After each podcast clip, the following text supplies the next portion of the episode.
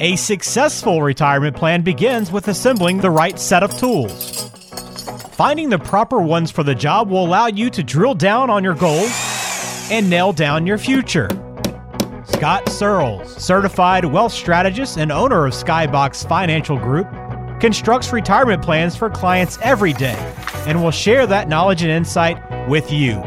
It's time to open the retirement toolbox and get to work. This is the Retirement Toolbox. Walter Storholt, or should I say, the Retirement Cool Box, as we established on the last show, if you listened Yes. to it. Uh, Walter here with Scott Searles, financial advisor, president of Skybox Financial Group, serving you in the greater Cleveland area and also an office in Bradenton, Florida. SkyboxFinancialGroup.com, your place to go to find out more information. Scott, do you have uh, a lot of common sense, you think? You know, I like to think so. I guess it depends who you ask. If you ask my wife, she probably would say no. But if you ask my coworkers, I would think they'd say yes. well, there you go. Uh, what about among uh, today's retirees and pre retirees? Do you think people follow good common sense planning practices uh, very frequently? Well, you know, it's definitely everybody knows what is common sense, but people don't necessarily follow it. Mm. Like, you know what you should be doing, but you're not doing Right. it anyway. Exactly. hmm Well, we're going to cover lots of examples of that on today's show, and we're going to try and learn through some, I guess we'll call it uncommon sense, even though these are technically basic common sense things that everybody agrees with. But when we actually look at behavior, it turns out these things aren't so common. So we're going to talk about that on today's show. Plus, we got a great listener question that we're going to answer as well. That comes to us from Michael, and a little preview. Michael's wondering about having a couple of uh, old 401ks kind of sitting around from previous employers and companies and wondering what to do with those. So we'll get into the specifics of his question and more on today's show. But let's dive into the common sense conversation here, Scott. And let's start with an easy one buy low, sell high. That's a pretty easy one to agree with. Like, you know, if someone says you should buy high and sell low, it's just flat out dumb. You won't find anybody that disagrees with the sentiment of buy low, sell high, but you know what? When you look at behavior and what happens in practice, people sell for a loss and they do the opposite of that common sense all the time. Yeah, boy, who hasn't heard buy low and sell high, right? I mean, it, it makes sense. You want to do that in everything. You know, whether whether you're buying a house, an investment, you know, a car, whatever it is. You always want to get it cheap and sell it at the best price you can. But unfortunately, when it comes to investing, there's something that comes into play called emotion. Emotion messes up a lot of do it yourselfer investors because it's very easy trap to fall into. You buy, you know, your neighbor, you're outside in the yard and the neighbor comes out and you're chatting and he's like, Hey, guess what? I bought this stock and I made so much money on it. And you're like, Oh, great. That's, I want to make money. Who doesn't want to make money? And so you go and you, you buy the stock and it drops. Then you start freaking out, thinking, Oh my gosh, I'm going to lose. It's going to go to zero. I'm going to lose everything. And you end up selling it. And that was all completely based on emotion. You were emotional. You the reason why you bought it to start with, and you were emotional. The reason why you sold it. So emotion is a big barrier for a lot of people when when we're talking about buying low and selling high. So that's why I always encourage everybody is you know it's not horribly hard to invest your own portfolio. It's a little bit harder to tactically manage it and maybe move it around a bit, but the reality is hiring somebody just to get that emotion, putting the logic into that portfolio is going to save you a lot of money over the long term. Yeah, emotion can cause a lot of problems for us, and buying low and selling high is definitely one of those areas. So let's follow the common sense advice there. Keep that in the back of your mind whenever you feel those emotions tugging at you to maybe make a bad decision. We also see this happen, Scott, when people talk about taxes and they say, uh, you know, the advice is, hey, don't pay more in taxes than you have to. Don't give Uncle Sam uh, an extra dollar, you know, than than needed. I don't think anybody voluntarily signs up to pay extra taxes, you know, unless I guess they feel like the government's a beacon of efficiency and virtue, perhaps. Uh, but many people do pay more in taxes than they have to. What what are the reasons behind that? Yeah, everybody wants to pay their fair share, right? But nobody wants to pay more. Just my fair And- share. Yeah. Yeah, and every everybody says that, right? But the problem is is that this is something not emotion. This is simply something that happens because of people's lack of understanding and preparation. See, the thing is that when you don't plan for taxes in your retirement or plan for taxes or do any type of tax planning ahead of time, this is how you get yourself into a pickle. A lot of people they go in every year, they get they go to their CPA, they get their taxes done. Their CPA's job is to save them money on taxes today. And that's good. Okay? But at the same time, you sacrifice sometimes paying taxes, more taxes than you have to later on. And then also, your kids might end up paying a lot more in taxes on your money because you didn't prepare ahead of time. So I think a lot of people know this, they want to prepare, but they simply don't understand and they don't do that preparation in order to pay the least amount of taxes that they possibly can on their savings and on their retirement income when they get into retirement. So this this is something where it's uh, when you have a holistic financial plan created, taxes are going to be included and be a big part of that. Taxes, taxes, taxes. Every conversation has to include it if we're talking about financial planning and retirement. It's another big one where the common sense is actually more uncommon. We want to reverse that for you. Another example where we see this, Scott, as well. Uh, common sense, you want to keep your costs low when it comes to investing and saving. It's no secret that lower costs within your investments are going to let your money grow faster and keep more of it in your pocket. But people still end up coming to you, I bet, saying, I've got this you know, XYZ financial product, and boy, it's got some really high fees. What can we do about that? How do people still end up in these things? Actually, Walter, people come to me saying, Hey, you know what? I got this thing. It has no fees. And then I realized that there's a bunch of fees in there that they don't even realize. Oh, that's probably even worse than the other one. yeah, that that's actually more common because I think a lot of people, you know, when it when it comes to trying to keep costs low, we all know we want to pay the lowest cost on anything that we do, but we want to get the best results possible. When it comes to investments, a lot of people will focus simply on the returns and not focus on those costs. And a fee drag, you know, can really pull down a lot of the times the returns of a portfolio. So it's very important that you know exactly what you're paying. There's the financial industry is great at hiding fees and stuff. And that's why when I talk to people and I said, you know, here's the cost, this is why they're doing it. You know, a lot of the times people, I remember back in the day would be like, yeah, you know what, you know, picking on Fidelity. Hey, Fidelity's got no load mutual funds. And I said, well, do you really think Fidelity has all those nice, shiny brochures because they make no money? You know they absolutely do make money and, and there's trading costs and all other sorts types of, of hidden fees inside the no load mutual funds. So you know there's cost to everything you do.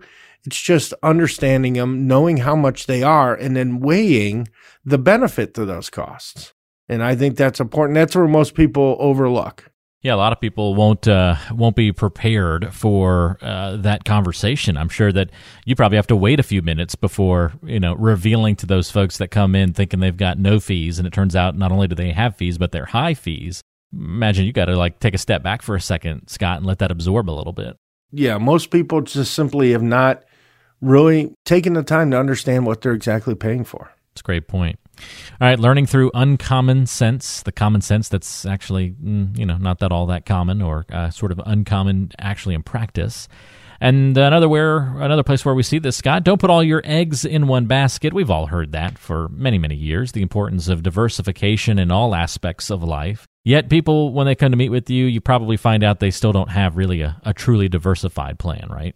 Well, there's a couple ways you could be diversified too, Walter. One of the things I, I just saw last week when when a client came in is that they had their company 401k plan and they had a big chunk of their company 401k plan in their company stock. Now the company stock had done really well. They had, you know, really done well with it. But I said, now you're getting at that point to retirement. And I said, you know, we we have to avoid having too many eggs in one basket. And people know that, but they kind of get caught up in the, I don't know if it's really the greed factor, but more the, hey, it's not broken, you know, wait, what, how's that saying go? if, if it's it not broke, broken, it. There you go. That's what I was reaching for, man. Yeah. So I think people kind of fall in that mentality a little bit. So that's one type of diversification. I, and I had another client, you know, had the same problem with gold. They had too much in actually physical precious metals that, and we diversified out of that because there was a too big. She had about 40% of all her retirement savings tied up in that. It had done well for in the past, you know, six months, not so well over the past several years, but you know, concentration on single securities within an asset class is one way people aren't diversified, like holding a lot in one stock. Another thing too is you you also need to be diversified and avoid that all eggs in your one basket when it comes to different types of asset classes or investments. So you don't want to have too much in stocks, even though you may have several different stocks in there. You don't want to have too much in stocks or too much in bonds or too much in cash. Um, that's another way that people get too many eggs in one basket. They they focus on on what they think is the right thing to do, but they again they you know don't follow that common sense rule. So diversifying like that, when you work with a professional, they're going to spot that right away. They're going to see, hey, you got too much, you know, too many eggs in this one basket. We should look at doing this and this and that, and kind of you know get you headed in the right direction. Great points all around, Scott. One more example I want to bring up, and it's back to talking about the stock market, and it's about market timing and that it's virtually impossible. And I feel like every time we say that, or when you mention it in workshops and seminars and those kinds of things, everybody probably nods along. But behavior mm, sometimes, and, and maybe most frequently, doesn't line up there either. Well, yeah. I mean, I hear this all the time. Now, anybody that's listened to this podcast has heard me say this many times before. The markets are driven by news. You can't predict the news, thus, you can't predict the markets. So, when you're doing market timing, a lot of people they they will simply kind of you know let that emotion get into play again, like I did with that uh, when I explained the scenario again with the neighbor. So a lot of people will buy something and then say, "Well, I'm gonna you know just hold on to this, see if it goes up." It goes up, but they have no plan on when they want to get out, and that, that's kind of a, a another point to this too. Is that if you try to time the market and you do all your research and and you even though I think you can't do it on a consistent basis successfully. And, you know, research after research and paper after paper have proven that you can't do it consistently. You know, if you say, I'm going to buy the stock at $10 and I'm going to sell it when it gets to $12, you know, and you stick to that plan and you do that, well, then it works. And then you say, well, if it goes down $2, I'm going to sell it too. But emotion comes into play and people say, well, you know what? It's down two dollars, man, I think it's going to go up, and then it goes down four dollars, and you still haven't sold it. Or the opposite happens; it goes up two dollars, and you're like, boy, this thing's going to keep going up, and then it comes right back down, and, and you end up losing that that that gain that you had in there. So you know, market timing does not work on a consistent basis, and even if you have those plans, you you know, and you try to do that, you got to stick with that because greed and emotion will always get in the way to doing the common sense thing in this point. All great points, Scott. And if you have questions about something that we've talked about on today's show, if you've struggled following any of this common sense, yeah, I, I have tried to market time before. Or maybe I do have all my eggs in one basket in some way, shape, or form in my portfolio. Or, boy, I really don't even know what I'm paying in fees in my portfolio. Have an analysis done. Uh, come in for a free consultation with Scott. He can run through all of these things and uncover some of the pitfalls that you can see are very obvious if you start looking for them in your financial plan. Um, you know, do, are you paying more in taxes than you have to? That's an important question to answer. Scott can help propose all of those questions to you and uh, then help you answer them as well to make sure that no stone is left unturned when it comes to your retirement preparation. If you want to set up that time to meet for a free consultation, you can do that by calling 888 742 0111 or go to talktoscott.com and schedule your free consultation right from your smartphone or computer. That's talktoscott.com. And if you're listening on an app today, you can find that information in the show notes or description section of your podcast app. If you're listening to us on the website, then it should be pretty obvious where all that contact info is there right on the page. Uh, that's a great topic, I think, to cover for today. Let's all follow that common sense a little bit more frequently in the future. It's getting to know you time. Well, it's time to get to know Scott a little bit better. And my fun question for you this time around, Scott, uh, has to do with brands. Is there a brand mm. that you are most loyal to? Well, Walter, I would say Apple is probably a brand I'm loyal to, not because I want to, because I feel I have to. Okay. Uh, when like it you, comes to you chose it and now you're kind of stuck with it because they make you stay in their ecosystems in, in yeah yeah with the phones. Now not with the computers but with the phones and the ipads i mean all my kids have apple products. They have i you know they got the apple computers and you know they're iMessaging all the time. And I feel if I get rid of my iPhone and get an Android phone or something like that, you know, I I'll lose a lot of that those options I have, you know, with with messaging and things like that with with the kids. So I feel I am loyal to them, but I don't necessarily want to be. if that makes right. any sense. Right. Yeah, I, I feel like I'm kind of in the same boat, just the opposite. So I guess I'm more loyal to uh, Google, you know, like in just mm-hmm. using Android based products for technology and that sort of thing. I feel like that's maybe the only brand that I really truly have some loyalty to. I can't think of anything else where I'm really all that, you know, all that big, like it must come from this or must be a this brand. Okay, yeah, I'll go. I will go. I'll go. Radio and podcasting on you. I'm very loyal to uh, Yamaha mixing boards. Okay, sounds a little nerdy, but that's okay. little little nerdy. Whatever, whatever, works for you. Yeah, yeah. I like uh, the product that they put out for mixing boards. Oh, Bose. I'm I'm a big Bose fan. Okay. Although okay. I say that as I'm wearing a brand new pair of Sony headphones, but I definitely have more Bose stuff than anything else. But yeah. You know, and I would tell you with shoes too, I, I have a tendency, though I'm not 100% loyal, but I usually buy Brooks tennis shoes. Okay. And I'm wearing uh, Brooks right now, actually, as we speak. Because the, they, they just feel the best on my feet. They're the most comfortable. And, uh, you know, so I would tell you 90% of the time I would pick Brooks. Now, if somebody came out with a better shoe that worked better, I'm not that loyal. I'm, I'm going to buy the new shoe, right? So, mm-hmm. But still, you, that, that at least that's what you're turning to frequently. Where do you go to get your Brooks? Do you guys have Fleet Feet up there? That's exactly where we go okay. to a Fleet yeah. Feet. Yep. When I first did a Fleet Feet, and where they actually measure your foot and then have mm-hmm. specific shoes that match, and they put a pair of Brooks shoes on me, it was um, it was incredible. It was I'm never going back to like a regular rack room pair of shoes. Why why would you? Right. There's just something about getting that right fit that makes all the difference in the world and you wear them all the time. And, you know, the last time I went in there, they read, you know, they did the feet measure thing again, but now they have like a 3D model of your feet and they email it to you. Yeah. Yeah. We did the 3, 3D cool. model last time we were in. It was really cool to see. And then, of course, they upsell you on some sort of insert for your shoe too.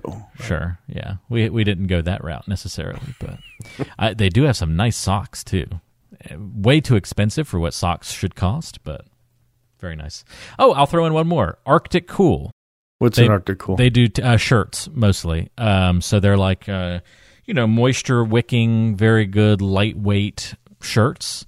Mm-hmm. But they're like you can work out in them. Um, they're quick drying.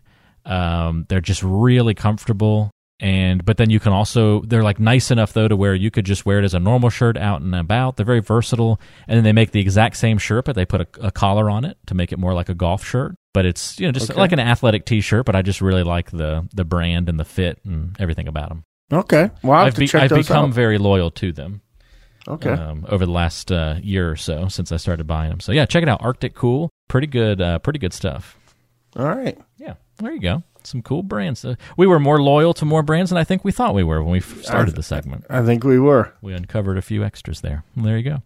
Uh, let's answer our listener question on today's show as we open up the mailbag. It's time for the mailbag. We want to hear from you. And our question this week comes to us from Michael, and uh, it's a good one.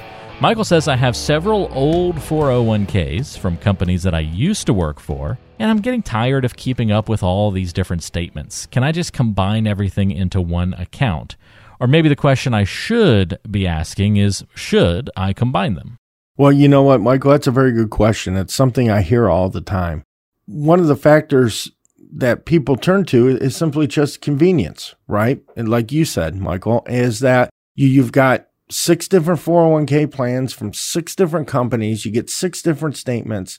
None of them are invested with any type of consistency. One, one you, you picked when you were in your 20s and it's super conservative, and another one you picked in your 50s and it's you know i mean super aggressive in your 20s super conservative in your your your 50s so combining those together usually works out best for most people. Number one that it's much more simpler for them to follow and keep track of. And number two you can roll them over into your current 401k plan. You're always able to do that. But also a lot of people choose the option that you roll them all out into a IRA at another institution because now it opens up all the different investment options that are available to you. As well as if you're working with a professional, they have much more flexibility on what they're able to purchase for you to kind of more fit what your investment needs are. 401ks are kind of they're designed for accumulation.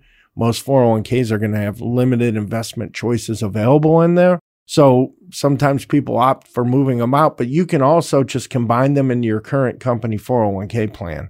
One of the things to think about though is that if you do decide you want to move it out into a traditional IRA outside of the 401k plan, you can't move your current 401k plan if you're still working there. If you're under age 59 and a half, you have to keep that money there uh, so I would suggest, Michael, that you, you talk to a professional, kind of get a strategy together, make sure it's done right, because if you start moving around 401ks and you don't do it right, you could create some serious tax issues for yourself. It's a really good point. Yeah, you got to execute those things perfectly to make sure that you don't mess it up. And uh, sometimes the mistakes that can be made there are very easy to make. Uh, they're silly mistakes, but they have major consequences. So make sure yep. you elicit some help with dealing with that kind of issue, Michael, so that you can put yourself in a good position going forward. Should give you some things to think about there. If you want to get in touch to talk more specifics about something like that, uh, maybe related to your own financial life, feel free to give Scott a call at 888 742 0111 or go to talktoscott.com to schedule a free consultation. That's talktoscott.com, and we'll put that contact info in the description of today's show for you to find. Scott, thanks for the help on today's program. Enjoyed it. Have a great rest of your month, and uh, we'll talk to you again soon. I love it, Walter. Every day I do a podcast is one of my favorite days. And makes you just that much cooler. Yo, based yes. on our previous show. Yeah, by having your own podcast. That's pretty cool. uh, very good. We'll join you again next time, right back here on the Retirement Toolbox. Thanks for listening. Go try.